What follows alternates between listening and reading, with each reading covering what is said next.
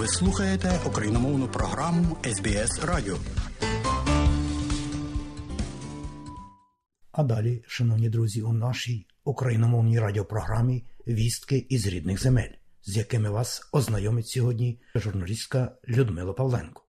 Парламент Болгарії визнав голодомор 1932-1933 років геноцидом українського народу та засудив винних будь-яке заперечення чи виправдання цього геноциду. Парламент Болгарії сприймає як акт безчестя пам'яті мільйонів людей, які загинули у 1932-1933 роках. Президент України Володимир Зеленський висловив подяку парламенту Болгарії за таке рішення. Підтримка України міжнародною спільнотою нині безпрецедентна. Попри небезпеки, Київ відвідують під час війни лідери багатьох держав. У середу в столицю України здійснив візит президент Австрії Олександр Вандербелен та оголосив про низку проєктів на підтримку України. Така безпрецедентна міжнародна підтримка вимагає від української держави як найвищого рівня прозорості усіх основних політичних, економічних суспільних процесів. Відтак війна не має стати на заваді важливим змінам на користь боротьби з корупцією, на користь демократизації і прозорості державного управління. Цими тижнями, вперше від початку повномасштабного російського вторгнення, спостерігаємо значні кадрові ротації, а поряд з тим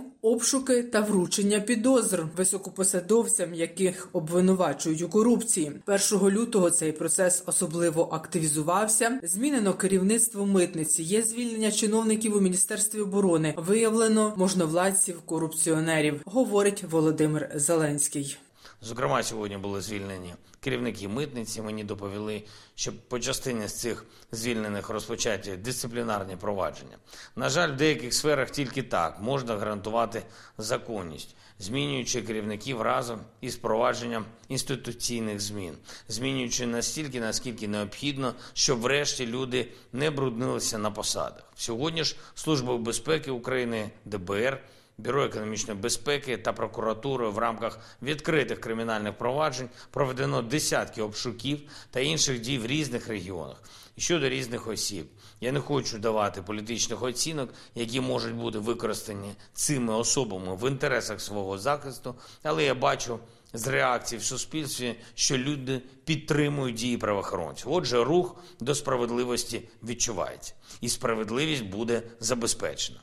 Повний виклад щоденного звернення президента Володимира Зеленського прозвучить традиційно наприкінці матеріалу. Міністр оборони України Олексій Резников вірить у створення західної літакової коаліції. Про це він сказав у Парижі на брифінгу після зустрічі зі своїм французьким колегою Себастьяном Лекурню. За словами Резникова, усі види допомоги на початку проходили етап ні. Так було з Хаймерс, так було зі 155-м калібром артилерії з танками Бредлі, з німецькими леопардами леопардами, але тепер ми маємо танкову коаліцію. Рішення про постачання Україні бойових літаків ще не ухвалене, сказав французький міністр оборони Себастьян Лекурню. За його словами, табу щодо цього питання немає. Обговорили наразі питання підготовки українських пілотів до керування французькими винищувачами. Крім того, французькі військові у Польщі щомісяця навчатимуть по 600 українських військовослужбовців опановувати нову зброю у пакеті підтримки на 200 мільйонів євро євро Франція передасть Україні 12 самохідних артилерійських установок Цезар. Також допоможе придбати для України радари для протиповітряної оборони. Розповідає речник командування повітряних сил Юрій Гнат. Це радари, які мають діапазон виявлення цілей, певний радіус виділення цілей. Там мова йде про 250 кілометрів. Здається, РТВ радіотехнічні війська це очі повітряних сил. Тому будь-яке підсилення західними, в тому числі системи радарами, допоможе нам краще бачити повітряні цілі краще їх виявляти не лише на нашій, а на території, звідки їх запускають, скануючи окуповану територію. Там мова йде Франції і про радари, і також і про ракети до ЗРК Кроталь який сьогодні доволі таки ефективно. Це французький ЗРК малого радіусу дії. Можливо, вони будуть і разом працювати для того, щоб захищати небо від шахедів та крилатих ракет. Зокрема, у Харкові тривають відновлювальні роботи в житловому будинку, куди 29 січня влучила російська ракета. Під час атаки тоді загинула людина, троє дістали поранення. Як повідомив очільник Харківської обласної військової адміністрації Олег Синегубов, російські армійці також постійно обстрілюють енергетичну інфраструктуру області. Значних пошкоджень зазнали генеруючі підприємства. Та, попри труднощі, енергетики не лише оперативно ліквідовують наслідки обстрілів, а ще й повертають світло у домівки людей на визволених від російської окупації територіях. Наразі вже на деокупованих територіях на 80% електропостачання відновлено, на 75% відновлено газопостачання. Ми зараз вже приступили на півночі е, у Дергачівській громаді. У цих населених пунктах відновлювати електроенергію для нас це було е, досить складно, оскільки територія там досить замінована, і обійти ці мінні поля у нас не було можливості. Тому підрозділи ДСНС працювали у надскладних умовах, тому що зараз е, зима і дещо це ускладнює доступ до вибухонебезпечних предметів.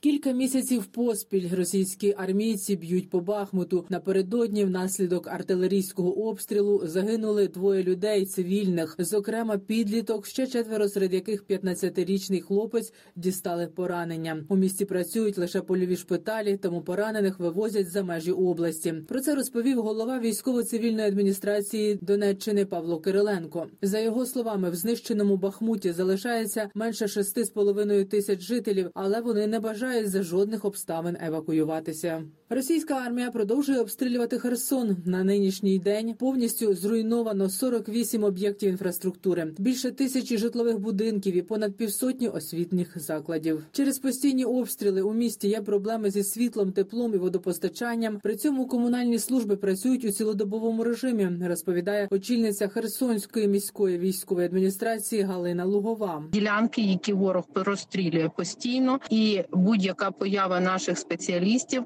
снайпери працюють по той бік е, лівого берега Дніпра, тому що відстань всього 700 метрів, е, 1000 метрів, і ця територія видна вся як на долоні. Тому нема можливості зараз спеціалістам виїхати і відновити електропостачання на цій території. На південному напрямку російські армійці проводять розвідувальні дії, намагаючись вирахувати глибину та міцність української системи оборони. Фіксується активізація російської авіації та постійно змінюється кількість одиниць бойових кораблів російського флоту у акваторії Чорного моря. Це може свідчити про підготовку до ескалації, говорить керівниця прес-центру Сил оборони Півдня Наталія Гуменюк. У Чорному морі на бойовому чергуванні перебуває три російських ракетоносії з 20 ракетами калібр на борту. Ми спостерігаємо також і викриття надводної обстановки, які активізуються. Пильно стежимо за використанням безпілотних розвідників, які ворог запускає для збору додаткової інформації. Також розуміємо, що вони тяжіють до певних скреп, і їх сакраментальна фраза можемо повторити, цілком може спроєктуватися і на лютий цього року. Тому, коли не вдався бліцкріг минулого року, вони можуть щось подібне запровадити і зараз. Ми це усвідомлюємо, тому сили оборони на всіх напрямках абсолютно готові до будь-якого розвитку подій. У американському інституті вивчення війни заявляють, що Росія готується до нового неминучого наступу. Це підтверджують західні українські та російські джерела. Зокрема, секретар Ради національної безпеки та оборони України Олексій Данилов висловив думку про те, що жодного сценарію в найближчі 2-3 тижні виключати не можна, і що головні бої ще попереду. В інтерв'ю Sky News він сказав, що Росія готується до максимальної ескалації. Вона стягує все можливе, проводить навчання і тренування. Імовірніше за все, російські армійці спробують здійснити наступальні операції зі сходу. Вважає військовий аналітик Сергій Грабський. Спостерігаємо посилення угрупувань противника на Луганському, Донецькому напрямку. Противник намагається зосередити свої сили на запорізькому напрямку, але у зв'язку з тим, що там він знаходиться під постійним впливом вогневих засобів українських сил оборони, там йому це зробити значно важче, в тому числі враховуючи особливості логістики цього регіону. Таким чином ми можемо припустити, що противник спробує здійснити наступальні операції саме в основному зі сходу. При цьому не можна виключити те, що для відволікання зусиль він може здійснити такі провокативно-демонстраційні дії, як він це робив на минулому тижні на запорізькому напрямку. Але новий планований Росією наступ не означає, що результат цього наступу буде для російської армії успішним. Вважає військовий експерт Петро Черник. Людський потенціал колосальний, автоматів Калашникова неймовірно багато. Однак повноцінного бронеартилерійського забезпечення у них немає. І найголовніше авіації, якщо на на початку цієї війни вона застала нас зненацька. Ми витримали. То тепер, коли по півночі побудована українська лінія Маннергейма, і ми можемо збити абсолютно усі різновиди їхньої штурмової авіації, то це буде виглядати актом божевілля. Чи можуть вони на таке вдатися? Збірна філософія Чорнобаївки свідчить, що можуть. А як казав великий мислитель Цицерон, що ближче крах імперії, то божевільніші їхні дії. Заблокувати чорноморську зернову ініціативу Організація Об'єднаних Націй не дозволить. Є складнощі, але робота над продовженням функціонування ініціативи нині триває. У цьому запевнила координатор системи ООН в Україні Деніс Браун на зустрічі з журналістами у Києві. Тим часом спікер оперативного штабу Одеської обласної військової адміністрації Сергій Братчук напередодні вкотре заявив, що Росія продовжує саботувати перевірки суден з продовольством, які прямують чорним морем за кордон чи навпаки в Україну до портів Одеси. Відтак обсяги роботи зернової угоди знижуються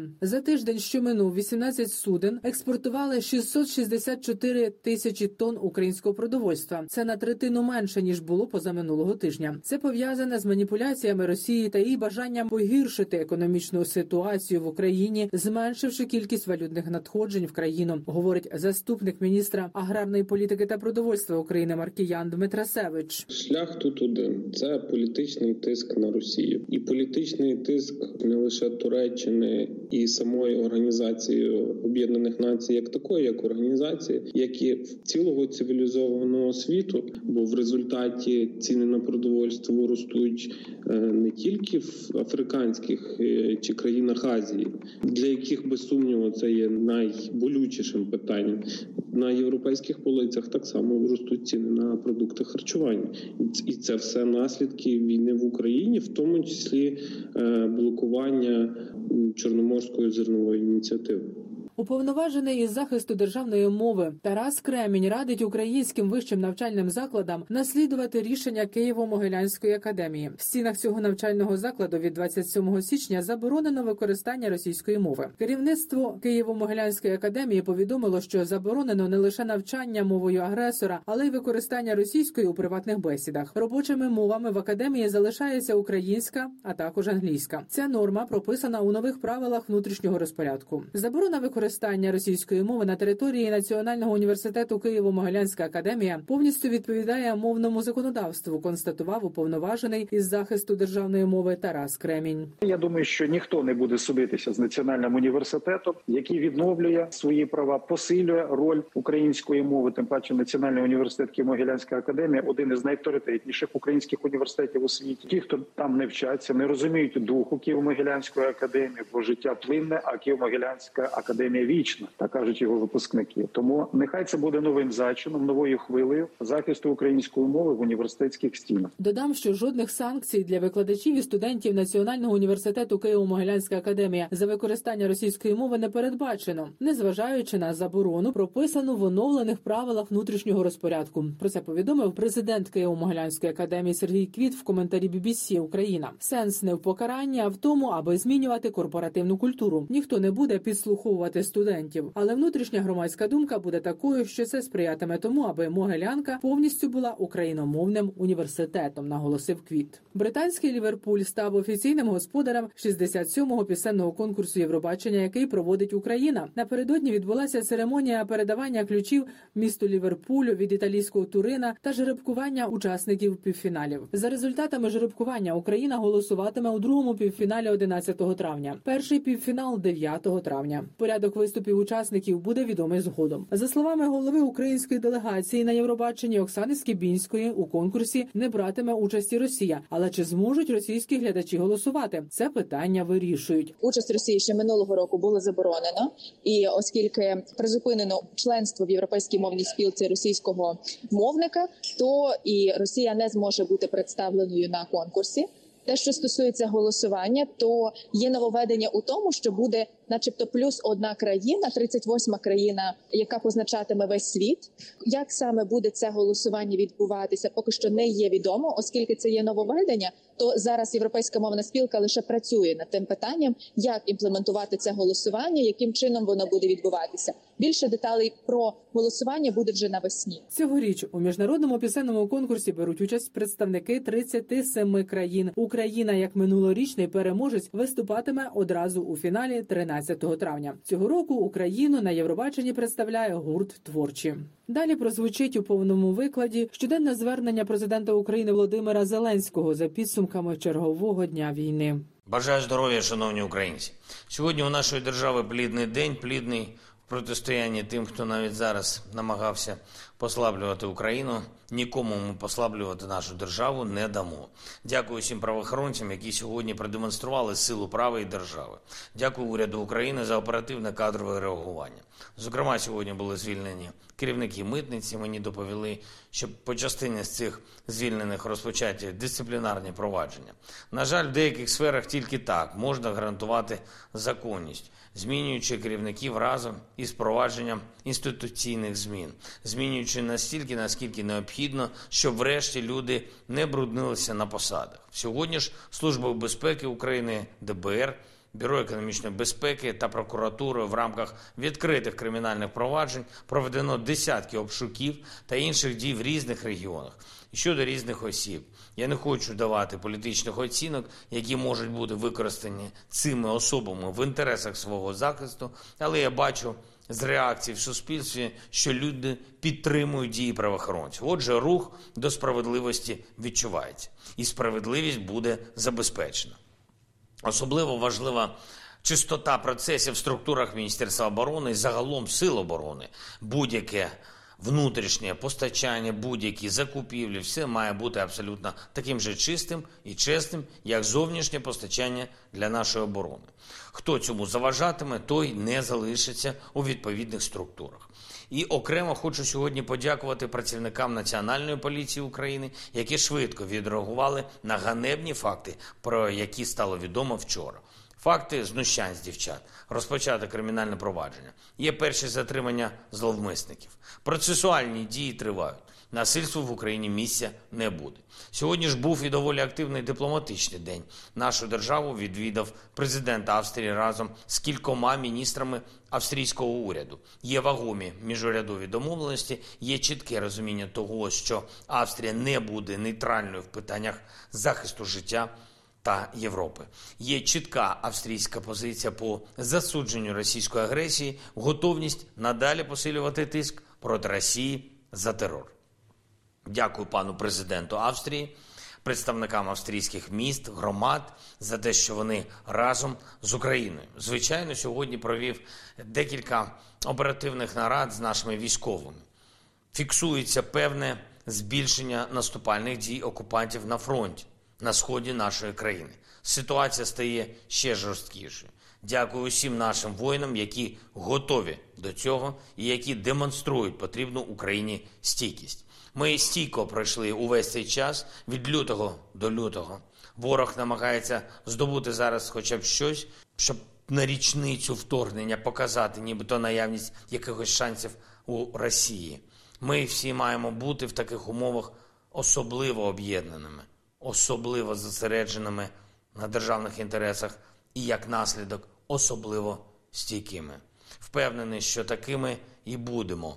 Ввечері підписав вже традиційні укази про нагородження наших воїнів державними нагородами, відзначені 244 військовослужбовця Збройних сил України. Я дякую всім, хто воює за Україну. Дякую кожному і кожній, хто допомагає нам отримувати необхідну зброю. Дякую усім у світі, хто підтримує нас. Слава Україні! Людмила Павленко для Радіо СБС. І далі нагадуємо, що україномовна програма Радіо СБС щодня подає вістки з рідних земель та огляд новин бюлетеня СБС Радіо.